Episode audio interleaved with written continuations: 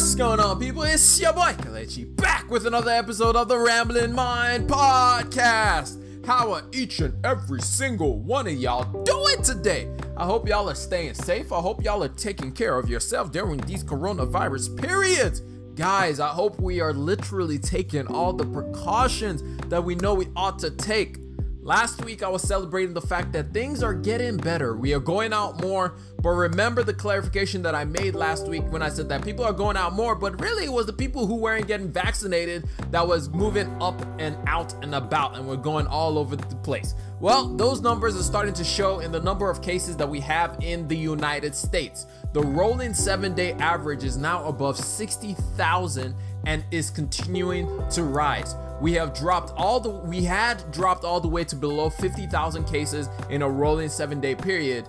And, however, because people started getting complacent again and people started being like, well, I'm just gonna take my life into my own hands and do what I want to do. Except the other problem is deaths are also beginning to rise as well.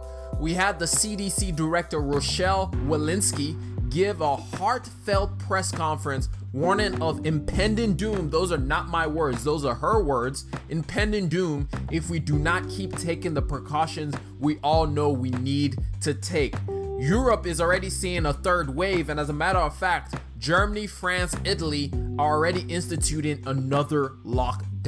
So please, guys, please take these precautions. Take all the precautions you know you ought to be taking. Stop being around people where almost, almost at the finish line, people are getting vaccinated. And even on that news, let's jump right into that. The good news is more and more people are taking the vaccine. The vaccine is now available to most people over the age of 16 in almost all states.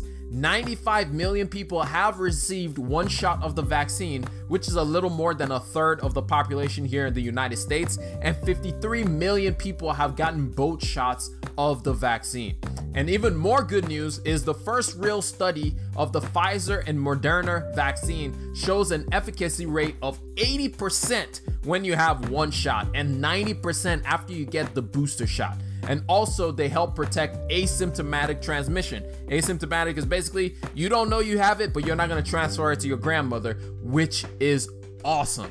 And finally, even more good news Biden announced that 90% of US adults will be able to get a vaccine within five miles of where they live by April 19 by increasing the number, number of pharmacies that can deliver the vaccine to about 40,000 pharmacies. So that's all good news. However, however, we still got to take those precautions because it's not like it's everybody who's going to be able to take the vaccine or it's everybody who has the vaccine available to them right now. So please keep taking the precautions you know you ought to be taking. Keep wearing your mask, keep using hand sanitizers, keep staying away from people. This is not the time to be going to club. I live in Atlanta and people just seem like coronavirus no longer exists. People are out in the club, people are doing all kinds of nonsense, people ain't wearing masks anymore. People are just like, I'm living my life. I'm tired of waiting, but we gotta keep taking these precautions, not just because of ourselves. We may be like, oh, I'm fine. However, there are other people that we may get around and we may give them the virus, and you know, unfortunately, nobody wants anybody to die. But if we don't take the precautions we know we ought to be taking, we never know what might happen. Moving on from all of that, one of the biggest news that happened last week that I wasn't able to cover because it happened after I'd already done all my weekly update was the Suez Canal, which most of us never paid attention to, most of us didn't care about. Some of y'all still have no idea what the Suez Canal is but it was like a massive news update. If you're anybody who pays attention to anything with the economy, if you pay any, t- any attention to the stock market, this was like the biggest news. As a matter of fact, it wasn't just the big news in the stock market, it became a meme. It became part of meme culture for a while. It became the trending topic on Twitter, the trending topic everywhere. Everybody was talking about the Suez Canal and what is going on with the Suez Canal and why is a boat stuck in the Suez Canal. And it's like, just think of the worst kind of traffic that you have ever been in. Well, this is way worse than that because after a little sandstorm, a boat got stuck on on the in the Suez Canal and couldn't move any further. And this the boat is called the the Ever Given. The Ever Given was the name of the boat, and it got stuck And that boat is about the size, actually, it's bigger than the Empire State Building, if you want to get an idea of just how big the boat is. But let's talk about what is the Suez Canal. Uh, the Suez Canal is one of the most important trade routes or shipping routes in the world. It connects Asia all the way to Europe. It's a nice shortcut that ships can take instead of having to go all the way around the Horn of Africa. And then, you know, that adds an additional like six, seven weeks if you have to travel that way. But this Suez Canal is like a major artery that connects the, the western part of the world to the eastern part of the world. It makes travel and shipping much, much, much faster. About 10% of global shipping flows through the Suez Canal, which seems inconsequential at first when you're like, oh, that's just 10%, until you realize just how much 10% actually is. We're talking about everything from crude oil. I don't know if you've noticed, but gas prices kind of inched up a little bit recently. I think that might do have to do more with OPEC than has to do with actually supply because we get supply here in the United States. But gas prices did go up a little bit. And in the last few weeks, gas prices is up about 37%. I've been feeling that gas price, man. I've been feeling it every time. Usually I can spend about $20 and fill my tank up, but recently, the last time I filled my gas up, it cost me about 30 something dollars. I was like, what? No way. I drive a Honda Accord, by the way. And it's like, what? No, never. And but it cost me more. So it was like I really felt the increase in the gas price this time around. Also, through the Suez Canal, we have a lot of livestock that makes its way through that canal and semiconductors, which, as you guys know right now, or I assume everybody knows, semiconductors are like really hot stuff. Like we're seeing a lot of car manufacturers have to shut down their entire operation because they don't have the chips that they need to be able to keep building the cars. By the way, cars use a lot of chips nowadays. There's a lot of systems in a car that need chips in them. In other words, we're basically all driving computers on wheel with all the sensors that we have in our cars nowadays. All those sensors require chips to be in there to be able to regulate whatever it has to regulate. So basically, everything that we need on a daily basis flows through that canal. And as you guys know, supply and demand. When supply is low and demand is high, then price is gonna go up. So it was very, very much a big deal when this ship got stuck.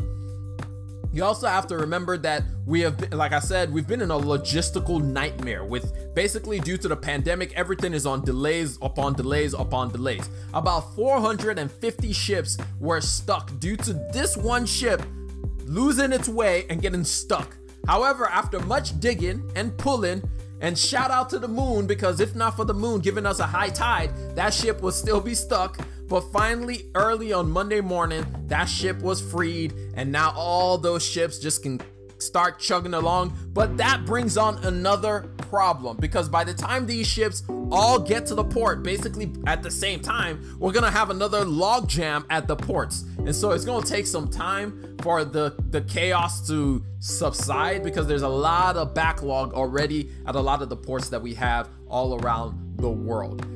So, um, but the other thing you have to think about is if the ships, if all those 450 ships had to travel around the Horn of Africa, they would have faced two massive problems. One problem is increased travel time and increased fuel cost. Because unlike when we use Waze and Waze re- and Waze reroutes us and it just adds an extra like 15 minutes to our trip and maybe adds an extra like 10 miles to our trip or something, this is completely different. On the ocean, if you get rerouted, that's like an extra three weeks, an extra 6,000 plus miles, which can cost up to $300,000 according to the Morning Brew. So I'm just saying, like, this is not the same. If this ship was stuck there for another week and a lot of these guys had to take a reroute, and plus, on top of it, around the Horn of Africa, that it's been known to house a lot of pirates. And we are not talking about your Peter Pan kind of pirates. We're not talking about your Johnny Depp kind of pirates. We're talking about real pirates who got them rocket launchers and ain't afraid to use it and they're gonna come for you, especially when they know you have a lot of cargo on your ship. And as a matter of fact, a few ships are taking that daring mission around the Horn of Africa, but they've asked for help from the US Navy and a couple of other uh, world militaries to help guide them as they make that trip. Luckily, like I said, everything worked out and you can still receive your two day order from Amazon rather than sh- logging in and seeing, like, oh, it's all sold out. We don't have any more. So that's all the good news on that side of things. Moving on from there, we got to talk about Oluwabidemi Joseph Hey, Olua Joseph Bidemi. If you don't know who I'm referring to, that is Biden. If you're Nigerian, this is the name that we have dubbed President Biden. He is no longer President Biden. His name is Olua Joseph Bidemi. That's his new name. That's his name. That's what I call him. If you've never heard the podcast before, that is the name that we have given this man. Because the name Joseph Biden, eh, it's, it's okay. It's okay. It's a okay name, but it's not the kind of name that you give to somebody that is entering into proper position. You know what I mean? You know what I mean? All my Naija people say, hey, We'll talk about Naija this later on in the podcast. There's something else we got to talk about at the end of the podcast. But anyway, he revealed his infrastructure plan to spend $4 trillion.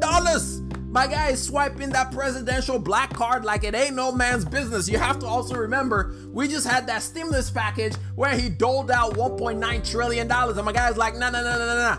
I'm not done yet.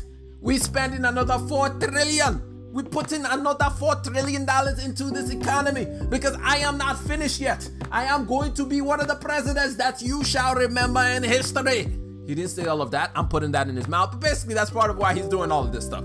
But anyway, he had a speech in Pittsburgh. When you guys will be hearing it, it's to be yesterday. When I'm listening to it, it was today, where he revealed all the different parts of the plan. Major focus of the plan was slowing down climate the, the climate crisis I don't know why I can't talk right now. And also he reduce and also to reduce economic inequality. And the plan is going to be in two stages. The first part of the plan is just what I mentioned, and the second part is going to be on health and education. Now, down to the details of the plan. As a matter of fact, if you are watching this on YouTube, I'm going to share an article on my screen so you guys, if my computer would work so you guys can see exactly what I'm talking about. So we're gonna start sharing it. So in the new plan, because I also need my notes, so I'm gonna put this down there. In the new plan, it's gonna institute a few things. It's gonna be broken down into four buckets transportation, home, care, and research and development. He wants to spend $621 billion for standard physical infrastructure such as road, bridges, homes, public transportations, and those kind of things. However, the reason why the number is so high is he wants to include a lot of addition into electric vehicles. He wants electric vehicles to become more prominent, especially for government vehicles. And he also wants to build out a fleet of electric charging stations. This is why if you are, if you pay attention to the stock market, you've seen EV stocks kind of take off all of a sudden is because of this proposed this proposal by uh, Biden. The next thing that he wants to do is to have a hundred billion dollars for investing in internet broadband in in internet broadband access. I don't know what they were doing before because really the guy uh Ajit Pai, I think is his name, that was over the FCC, which is the Federal Communications Commission. He came out and said some nonsense that they still believe that 21 megabytes download is still sufficient in this day and age. 21 meg. Are you kidding me? Like, dog, we on Zoom calls all the time. We trying to watch YouTube when we're supposed to not be watching YouTube because we're supposed to be working. But we're doing all of this stuff, and you trying to tell me that 21 megabytes is still sufficient? Dog, you must have lost your goddamn mind. Oh, sorry, you know. But you must have lost your mind talking about 21 megabytes is still sufficient in this day and age. But anyway, he also wants to spend $100 billion to update the electric grid, especially after everything that just happened in Texas. Texas is not the only state that is behind on in- improving their grid. However, Texas has other issues, namely the fact that they're deregulated, which is a whole other dis- discussion that we can have another day. The next thing is 213 billion dollars to to address economic equality by modernizing school buildings, such as uh, to modernize school buildings and VA hospitals.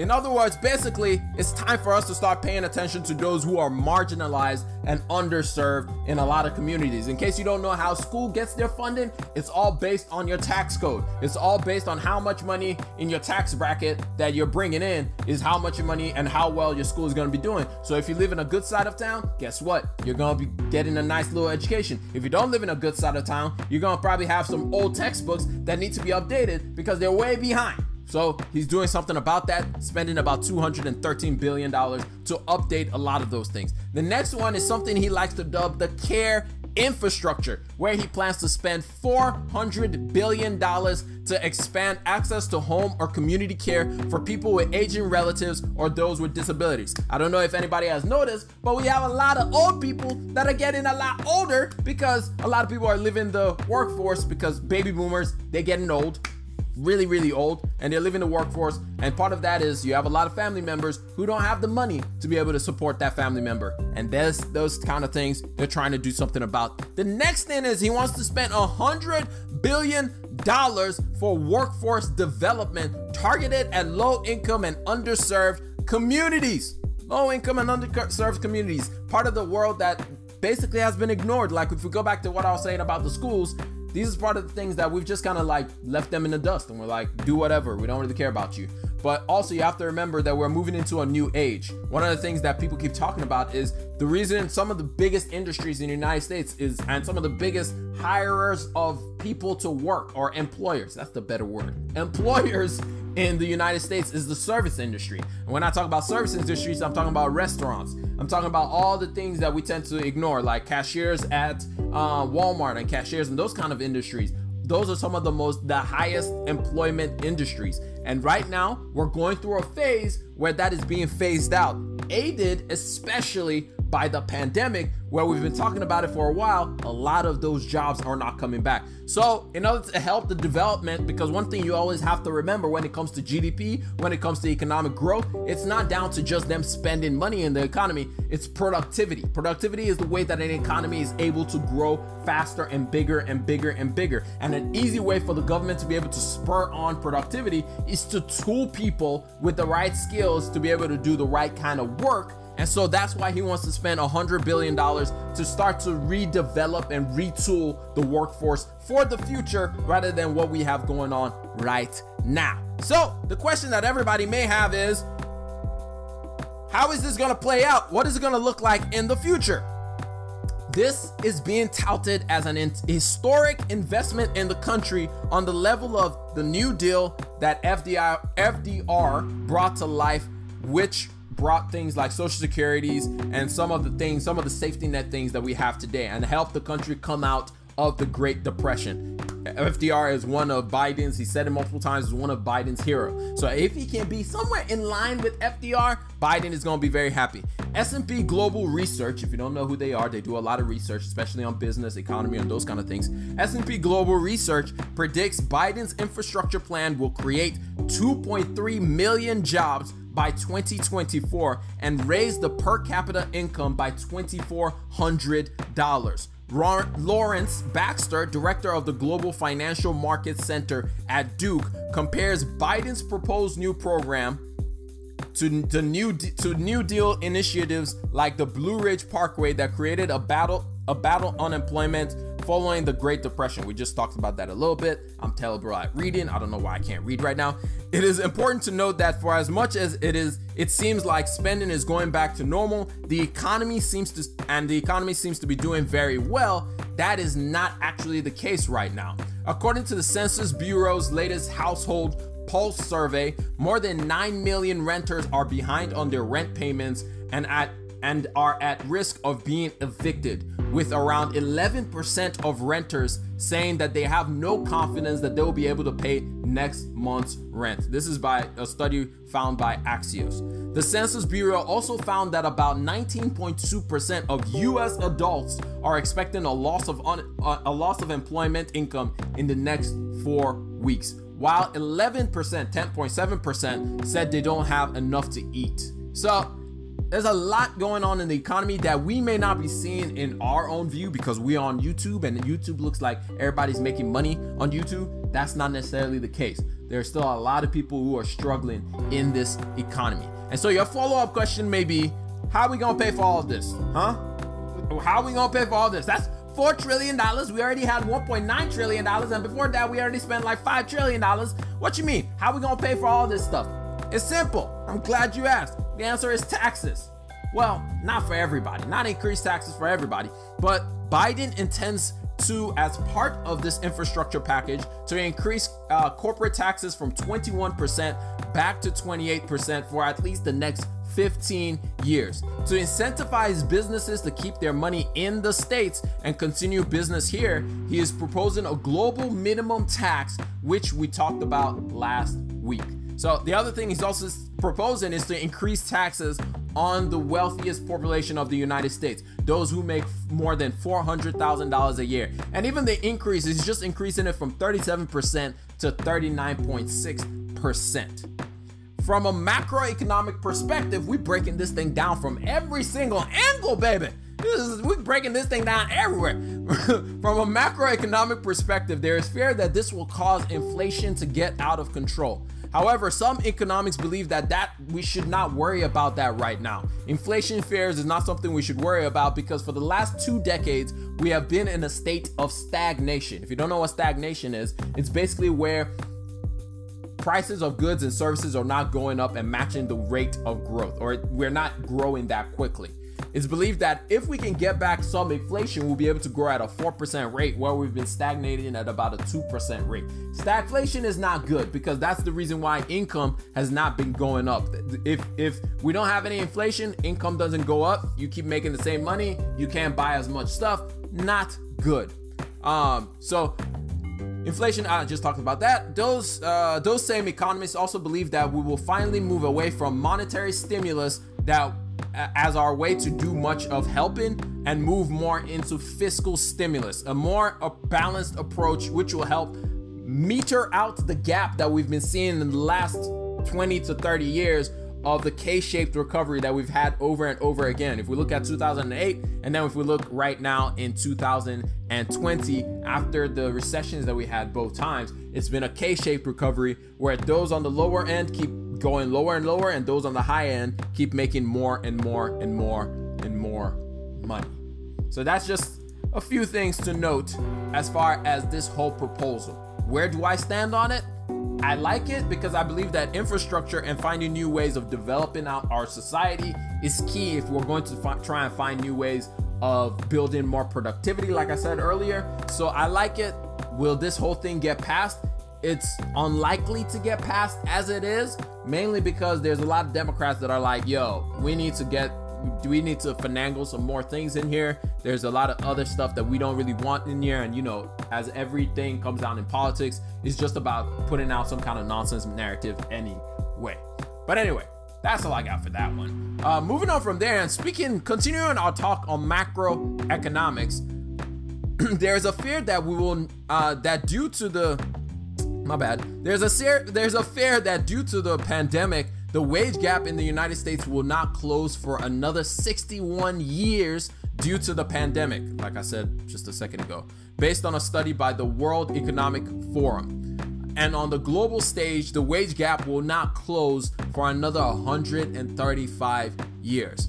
We've talked about it before, but the pandemic hit women in the workforce a lot harder than they hit any dude in the workforce because a lot of women had to either stop working or they had to start looking at their children a lot more, and that limited their potential opportunities at work or limits their potential opportunities at work. But anyway, moving on, and let's close out with some fun stuff the expectation that Biden was going to be super soft on China, well, that thing flew all the way out the window.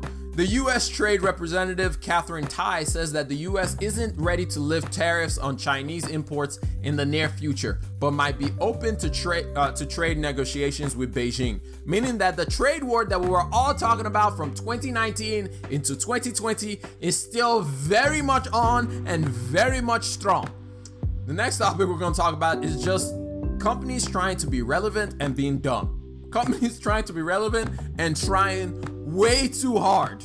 Way too hard. So Volkswagen, Volkswagen, I don't know how you say it, Volkswagen released the name of their US operations moving forward, and they call themselves Voltswagen with a V-O-L-T-S wagon. Like, why why y'all trying this hard? Like why? And then we later on find out that that the whole thing was a PR stunt for April Fools. And the problem is, April Fools is not a week long. You can do this on one day, not the entire week. So, I mean, it's just, uh, they trying so hard. They trying so hard to be part of the global conversations. They were already part of the global conversations. I don't know why they had to go try this hard. But anyway, what do I know? I'm just a guy who talks about money on YouTube and everywhere else, which by the way, if you're not listening to watching this video on YouTube, you should go check that thing out. But anyway, moving on from there, we'll talk about Amazon, which continues to face go up against unionization in Alabama. We don't know the final count of that just yet, but we will get news of that coming up in a couple of days, and I will update everybody about that probably next week when they reveal if the Amazon warehouse in Alabama is going to unionize, which will mean that other Amazon warehouses and other Amazon locations will unionize as well. Robinhood is review, removing confetti from its app as it tries to distance itself from its gamified nature as it is going public relatively soon so that it doesn't have to face all kind of nonsense questions from the SEC. And then finally, finally, finally, all my Naija people, all my Naija people, making us get up, making us get up, making us stand up. In fact, just start giving ovation. Just start clapping and giving ovation because they do something inside this country. Oh, we they do something inside this country. No be play. Like the thing where we they do for inside here. Hey, no be play at all at all. Adewale Adeyemo. And I'm not calling him by Wally. Mm-mm. This one. This one no be movie. We never call this one Wally. I go call his name proper. Adewale Adeyemo. He just got confirmed as the Deputy Secretary of the Treasury. He will play a key role in shaping U.S. economic policy on issues ranging from financial regulation to relief for everyday Americans and U.S. sanctions on foreign government. So, I mean, it, it's gonna be great. We have another Nigerian that is taking another major step. We last week or a few weeks ago, maybe a month ago or so ago, we talked about I forgot her name right now. I don't even remember her name, but she's taking over the world government, and that's gonna be dope. And it's just great to see Nigerians just hitting different levels. You know, we are, we are very wonderful people. We are very great people, so they should come and respect us. But anyway, that's all I got for y'all in this episode. I hope y'all learned one, maybe two things out of this entire thing. And if you did, hit that subscribe button and go check me out on every other platform. Reach out to me, all that good stuff. Share this podcast with somebody that you love or even somebody that you li- you hate. Share and review it on any of the platforms that you're listening to this thing on. If it's negative, I'm going to ignore it. Not really. I'm going to read it. I want every feedback that I can possibly get to make this thing better. But I'm going to catch y'all up on the next one. Remember, generosity is always greater than greed. God bless each and every single one of y'all. And we out of here. Peace.